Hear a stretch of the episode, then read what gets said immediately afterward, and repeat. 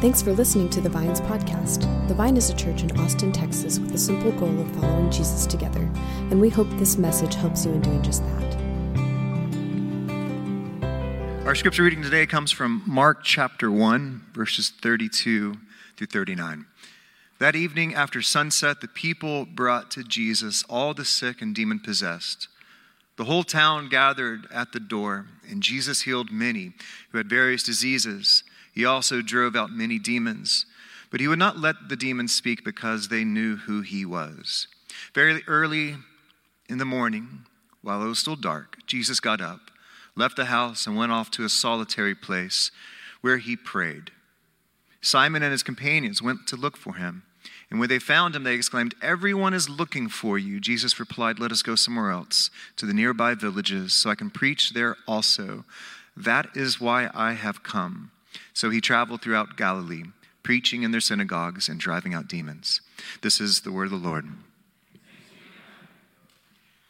Today, we're stepping into the second chapter of our peacemaking series. Like Fab said, we have these journals that we've been working really, really hard on. So if you don't have one and would like one, feel free to raise a hand. We have a team of people that will, will give you one of them. So our first, uh, our first chapter was around this idea of finding peace. So, what does it mean for us before we go out into this world to, to, get busy and do good work? What does it mean for us to be people who have found peace? Found peace with God, found peace within ourselves, and then found peace within the church.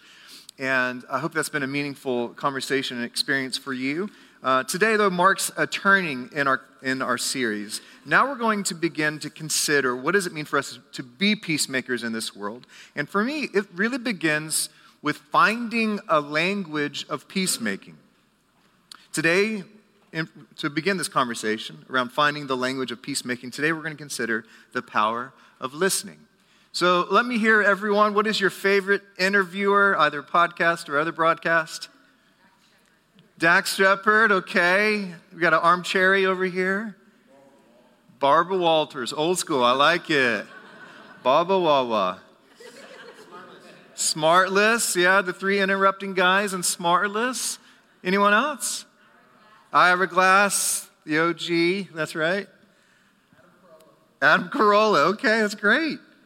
So all these are great options, but you missed the best one. I'm sorry, you know, churches usually say every answer is the right answer. No, you missed it. Because I'm talking about the GOAT, all right? Terry Gross. Come on, people. I will take all of your Dax and, and, and Monica's and your, and your Smartless, and I'll raise you one with This is Fresh Air with Terry Gross. I mean, she even beats out all the other NPR people, Lakshmi Singh. Uh, I'm, I'm just kidding, I don't want to say that. But I really, really love Terry Gross. She's a fantastic interviewer. She's a really good listener. Uh, I have a clip I want to share with you that demonstrates why I love Terry Gross so much. So let's listen to this. Before uh, starting this, she's interviewing a comedian named Marc Maron. And Marc Maron uh, is in a show that uh, details a troubled relationship between uh, he and his father. So let's see if we can get it to play now. There. So, so, anyways, I have to ask you: Did you have a lot of issues with your father, and, and did he? Do you feel like he did not teach you to be a manly man? I think I, I think that that those issues there are a little exaggerated, but true. I think my father's biggest fault was that he was, uh, you know, emotionally absent and and uh, and you know and, and actually absent a lot. I mean, he was around, but he wasn't really checked in. And you know, he was a surgeon, so he was always out, you know, doing something that we were led to believe was you know life saving and important. And when he was around, it was always he was very you know either very manic or or, or very uh, depressed. It was it was very erratic, uh, if that makes any sense. Did you ever become a hypochondriac to get his attention because he was a doctor? How do you know that? Did you know that? How? Why did you ask me that? Where does that come from? From you? Why would you ask me that? Why would I ask you that? Because a, it would be a way of getting attention. If he, if he, because you say he was always going away to do to save No, people's lives, and yeah. That's very perceptive and uh, and very. Uh, that, that's why you're Terry Gross. I, you know, I, yeah, I sometimes talk about it on stage. I went through uh, a long uh, hypochondria period. I mean, it was. I, I I recently told a story about how I finally got over that I- I- the the the hypochondria with my father. How'd you get over it? the how I got over it was a, an awkward series of visits to his friend, you know, Bob, the urologist. Um, and I think I was on my fourth visit to Bob's office, and I had my pants down, and Bob finally just said, "You know, there's there's nothing wrong with you, Marc. Do you like coming here?" And uh, there was just something about that moment where I was like, you know, I, I, I you know, I'm going to have to think about that, Bob, and I, and I think that this is the end of this period for me. Oh, so good. So, like, what that demonstrates is that, like, she's like truly listening, truly listening to uh, Marc Maron. Not only that, but she is like, as she's listening, she's trying to put herself in his shoes of like what that would have been like in that experience. And, uh, you know, what that demonstrates is like uh, this whole other conversation opens up. For me, really good listening opens up worlds. Good questions open up worlds. We live in a culture, though, that doesn't value listening. We live in a culture that seems like it's growing more and more entrenched, more locked in. We have the culture war debates that are going on, the zealous partisanship that's happening, the enemy making, making machine that exists in our world and sadly in our church. And our world is just getting louder and louder. And none of this is finding peace. Like we have to find a new way. And for me, the first step in this language of peace is won't be found in comment threads on our social media or in the news cycle that's perfectly designed to stoke disdain.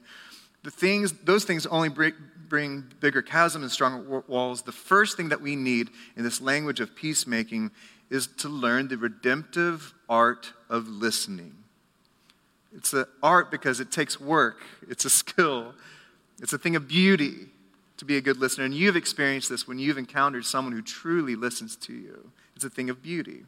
And this is more than just hearing someone. To be listened to is powerful.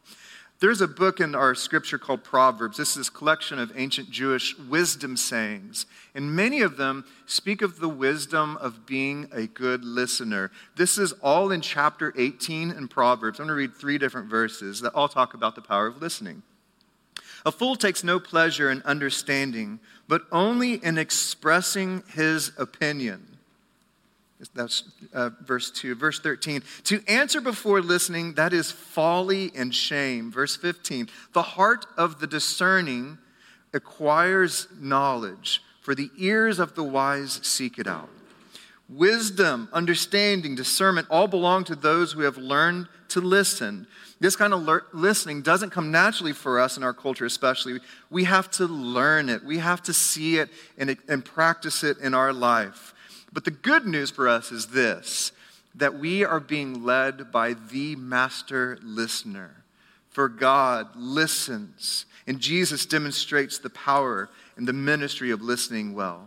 In my experience of church, I've been trained in evangelism, like going and sharing the good news. I've been trained in teaching and apologetics, defending the faith, in preaching and in debate. I have this idea like mature Christians are those who have been commissioned to go and say all the right answers, to call out falsehoods, and defend the truth. But for this day and age, I think we need to be discipled and formed with another skill. And I wonder if Jesus might want to shut the mouths of his followers so that first our ears could be opened. Mark begins his gospel with a flurry of activity. Mark doesn't care for the nativity scenes. Jesus comes fully baked. He's like a grown man. And uh, so he like shows up, knows what, no wise men. He is set to action. And Mark 1, he immediately hits the scene and gets to work. He's out there casting out evil spirits, healing people. He's bringing deliverance. And then the word gets out that this Jesus might be more than just a good teacher. This happens in Mark chapter 1, verse 32. That evening after sunset, the people brought to Jesus all the sick and the demon possessed. The whole town gathered at the door, and Jesus healed many who had various diseases. He also drove out many demons, but he would not let the demons speak because they knew who he was. Okay, imagine this with me. This entire town is outside of a home, outside of a home, hoping to get a moment with Jesus. Jesus didn't see this crowd like many of us would think. Maybe like many of us were trained in building a church movement. He didn't see this crowd and go, All right, it's t- time to capitalize on the momentum. Where's the bigger venue? Where can we go? Is there an auditorium? Maybe there's one of the five Moody venues in town that we could use, right? Instead, Jesus chooses to meet with the people there in the limitations of a home. And in that day and age, probably not a big home. How do you imagine that taking place? I envision it personalized, slow, face to face. Jesus' ministry was that of inefficiency built within conversations and the limitations of a living room, one person at a time. I imagine Jesus unhurried, listening to the needs of the people. Time and time again, Jesus would demonstrate his care for people, not just by being an instrument of healing, but also by listening, to knowing people. Remember the story of the woman at the well and the conversation that took place. Remember Jesus' desire to meet with Zacchaeus in Zacchaeus' home over a meal with his friends. Remember Jesus listening to the disciples on the road to Emmaus he was hearing what was going on inside their hearts and their minds, not rushing to give them the right answer. All these times show us Jesus' care and concern by listening well and giving people what they truly needed. Jesus was also attuned to the more quiet, the more subtle voices in his community. The blind man on the roadside who was begging for help and being shushed. Jesus heard him. The children that were often turned away. Jesus delighted in the sound of a widow who gave her only coins and dropped it in the coffer. Jesus heard her. Jesus was interruptible, approachable, and he listened. And can we recognize if anyone in the human history, if anyone didn't need to be a good listener, it would be Jesus. He already knew all their needs, he already knew their stories, he knew their longing. And Jesus, he actually knew the truth. Like we would think everyone else should shut up. Jesus, just speak more. Like he's the one that actually can say what we know what we need. But Jesus, he saw something more important. His kind and his patient, merciful listening brought about healing just as much as his words did. So, for us, I think it's important for us to see that there's a secret to Jesus' ability to be a good listener. I think there's a reason why in Mark's gospel, there's this flurry of activity and all of the busyness that was going on, and it's followed by the other half of our scripture reading today.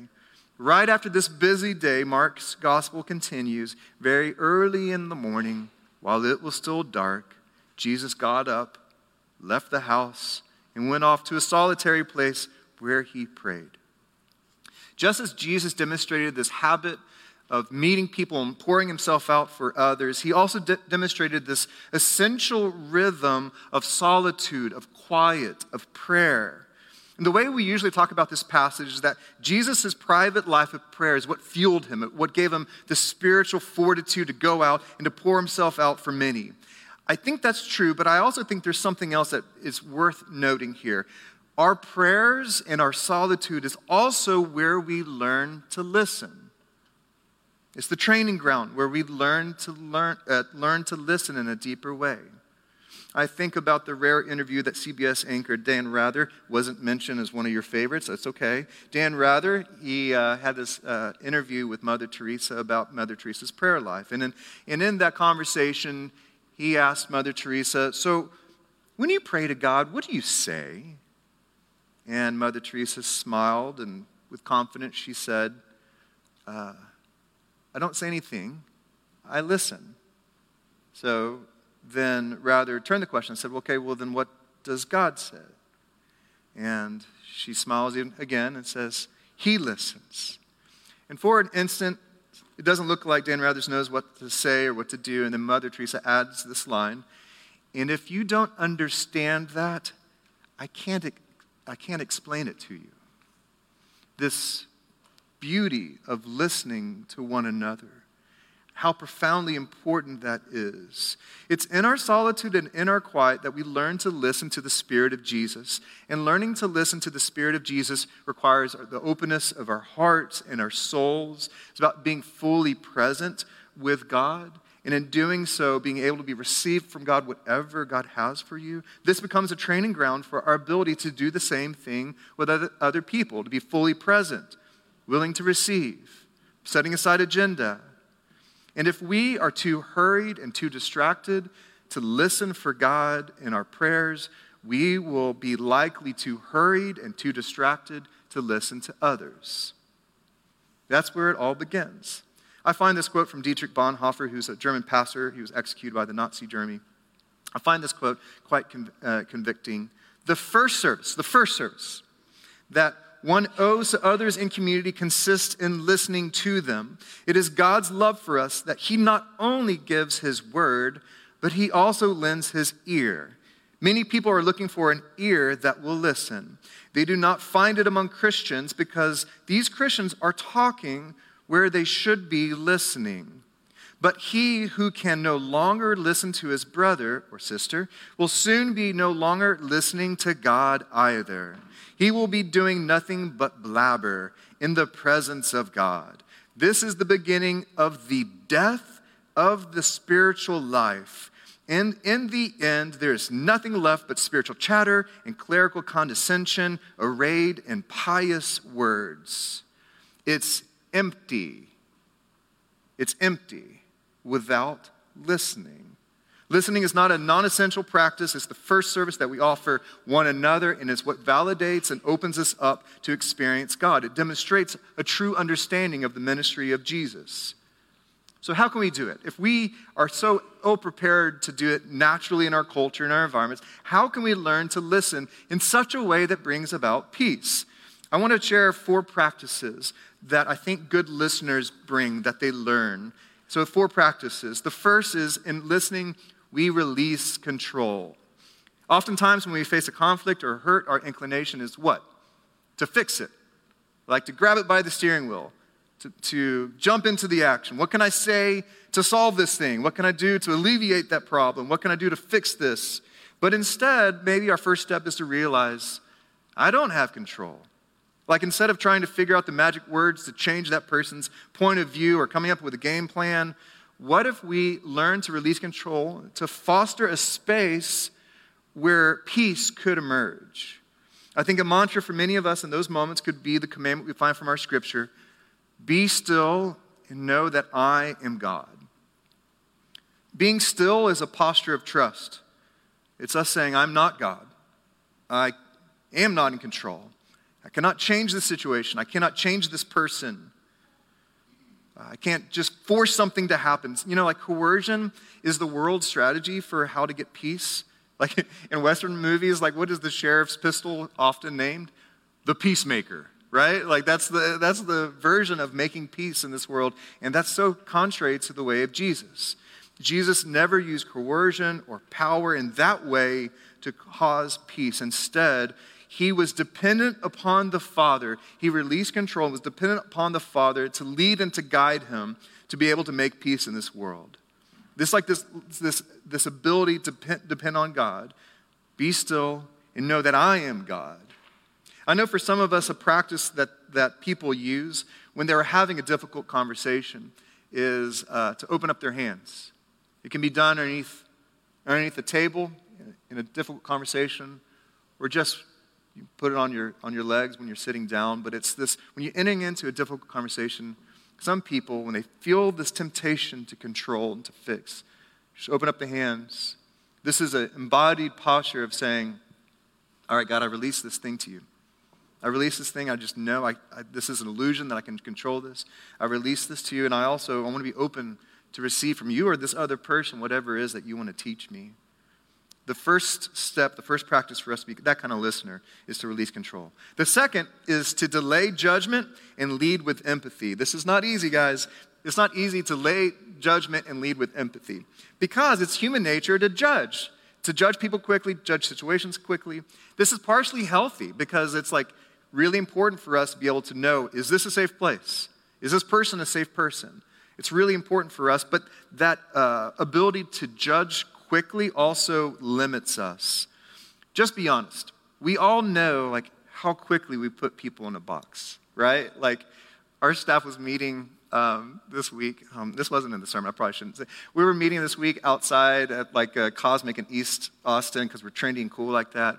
And uh, they were watching me. I was watching this guy, and they're like, "What are you looking at?" I was like, "I'm looking at this guy, and I don't know why, but I just don't like him. Like, I had no reason. I'm just like, just like decided, yep, he's off. You're like, he's out. I don't like this guy. We do this all the time. It's t- hard to turn that off when we meet person to immediately figure out what kind of box can I can I put you in? Like, oh, you live in that part of town. You have that job. Okay, okay. You went to that school. Oh, you, cool. You do CrossFit. Okay, you're there. You know. like mentally, we just all of us just rush rushes to judgment. And I think we do this in conflict too. Like rather than letting situations or people be multifaceted, multidimensional, we just slap a label on them and we rush to conclusions and we turn it off, like turn off our, our hearing and our ability to be empathetic. But deeper listening suspends judgment so that we can be fully present with the other person. And we do this to understand their experience or point of view. So not only do we delay judgment, but we also try to lead with empathy. I think Anne Lamott's quote is really, really true that the game of life is hard, and a lot of us are playing hurt. Many of us have learned how to hide our hurt. And if we can just remember this, like it's just hard being human. Like it's hard being human.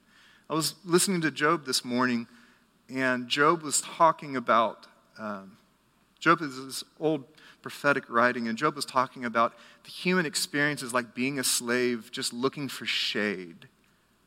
Like, just the human experience is like just trying to find a place to hide.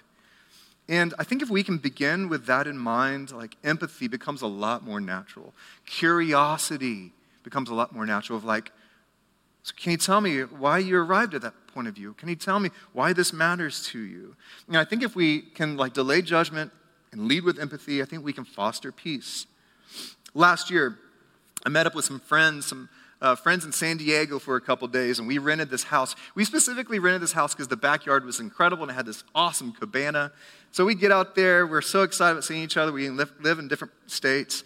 And when we got there, we kept hearing this neighbor screaming, like just screaming. She was really loud and screaming, and then, you know, there's this wall between our house and hers, so we just kind of, oh, that's kind of weird, whatever. But like day three, we realized, like she kept screaming, and then we realized, oh, she's screaming profanity at us, like to us. This isn't just to the world, like she's screaming at us.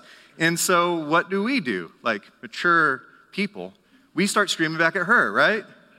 And I usually tell the story where I'm the dunce, and this story, kind of shine a little bit. So I decided in this rare moment, like, all right, this is not going well. So I walked around the wall and I got where I could see her, like eye to eye, see her, and I said, Hi, my name is Mark.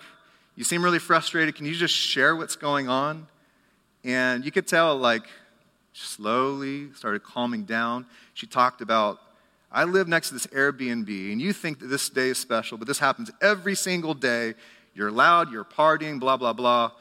We're talking a little bit, and then she goes, You know, you have really kind eyes. I'm not saying she kind of started hitting on me, but you know, she was like a little bit intoxicated. I could tell. I was there with like this awesome hairdo. And guys, uh, that's how I met Jen. Where is she? Yeah, she's hiding. Okay. No, but like, you know, I could easily just in that moment, like, just slapped a label on her. She's an angry drunk. This is what happens. She's a weird California person, right? Whatever it might be. Just slap a label on and just move on. But just, just seeing her face, remembering that, oh, she's a person, she has a name, she has a story, it would really stink to live next to a party house. And every single day, there are some tourists that are excited to see there that blaring the OC theme song because they're in California. Not saying I did that, but like, you know, uh, that would really be hard. And just, I just been thinking about that encounter with this woman and de escalating it just by seeing a person on the other side of a wall. For us, if we can delay judgment and lead with empathy, I feel like a lot of things would de escalate. And we realize there are people on the other side of these equations. This isn't just an issue. And those people over there with whatever label, but there are people with a story. We can practice sympathy. The third, uh, third practice for us is unless asked, don't offer advice. this is hard for many of us, especially when we know what they should do, right? James 1:19 says, "Dear brothers and sisters, take note of this. Everyone should be quick to listen, slow to speak, and slow to become angry. Quick to listen and then slow to speak and become, become angry." We might think that peacemakers are commissioned to be God's advice givers in this world, right? And the more that we walk with Jesus, the more advice that we have to give. Like we have the keys to unlock everything. But when we push advice on people, we're locking doors. We're not unlocking anything. And you know it's obvious when you are talking to someone and you know that they're just waiting for you to stop talking so that they could tell you the other side of it. And you know how much that just shuts down everything. But true listening brings about peace. It doesn't mean that you're agreeable. It doesn't mean you have to agree with everything. And I think there's this is a, where it's an art, is that there are times where you know because things step over the line, you can share the other point of view, but you can do it with calm and respect. Uh, for me, this is a nuance that I try to use is I try to say, I disagree with that idea.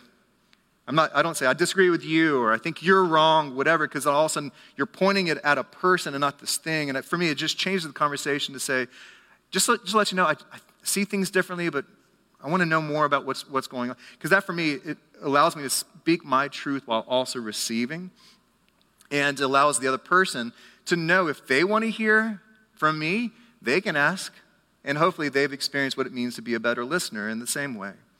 So we withhold our advice, we're, we're, we're, we're quick to listen, we're slow to speak. And for the fourth uh, practice, that the final practice for me that I would extend for us is that we also listen with the Spirit.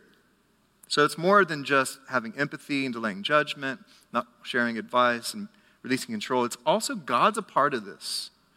And this is where our conversation, our ability to listen is different than our approach than other people might take. Is because this kind of listening that truly fosters peace is a listening that recognizes that God is a part of this conversation too.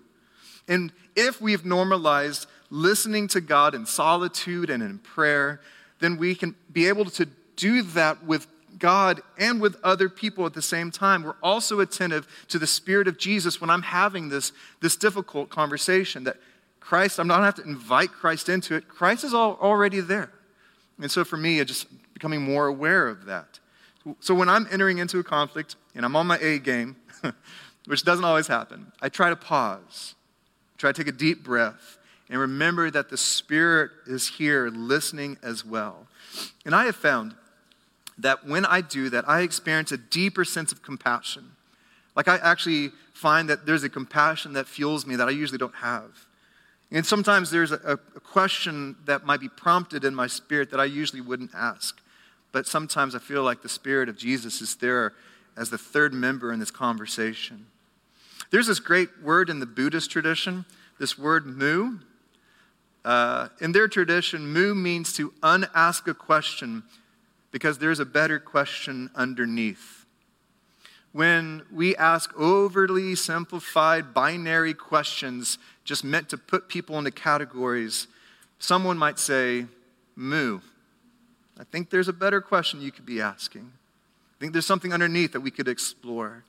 And I wonder how often the Spirit of God might hear our petty, overly simplified dialogues and want us to experience a deeper conversation if only we could ask.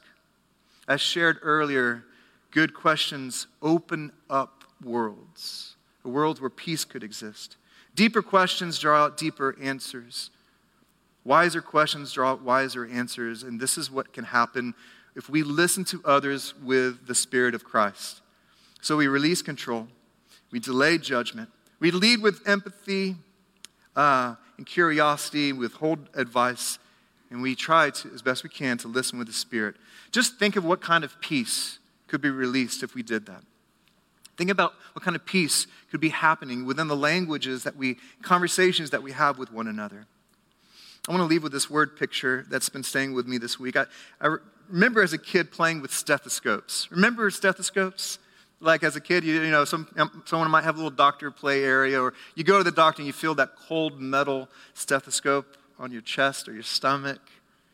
I've been thinking about stethoscopes and thinking about listening well. In 1816, Rene Laennec was noted, he was the one that created, he invented stethoscopes. And he was noted for saying this to his medical practitioners. He said this advice Listen to your patients' bodies, they are telling you how to heal them.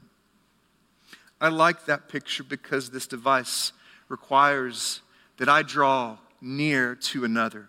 I'm not on the other side of a wall. I'm actually drawing really near to, to someone. I have to still myself. I have to quiet myself if I really want to deeply listen. And I need to remember there's a tender heart inside the other, and that heart is only trying to do one thing to keep this person alive. I believe that might be the narrow pathway leading to peace that waits us if we're willing to listen. Those who day after day take the stethoscope and put it on the breast of God so we can listen to God's heart. And in doing so, then we learn to move throughout this world, listening to others with proximity, with empathy, with grace, with a longing to create peace in our midst. So this week, may God not open our mouths as much as our ears so that we could hear the silent and stumble rumbling of peace that wants to spring forth all around this world. We hope you found this message encouraging. If you would like to learn more about the Vine, get connected to our community, or contribute financially to the Vine's ministry, go to our website at thevineaustin.org.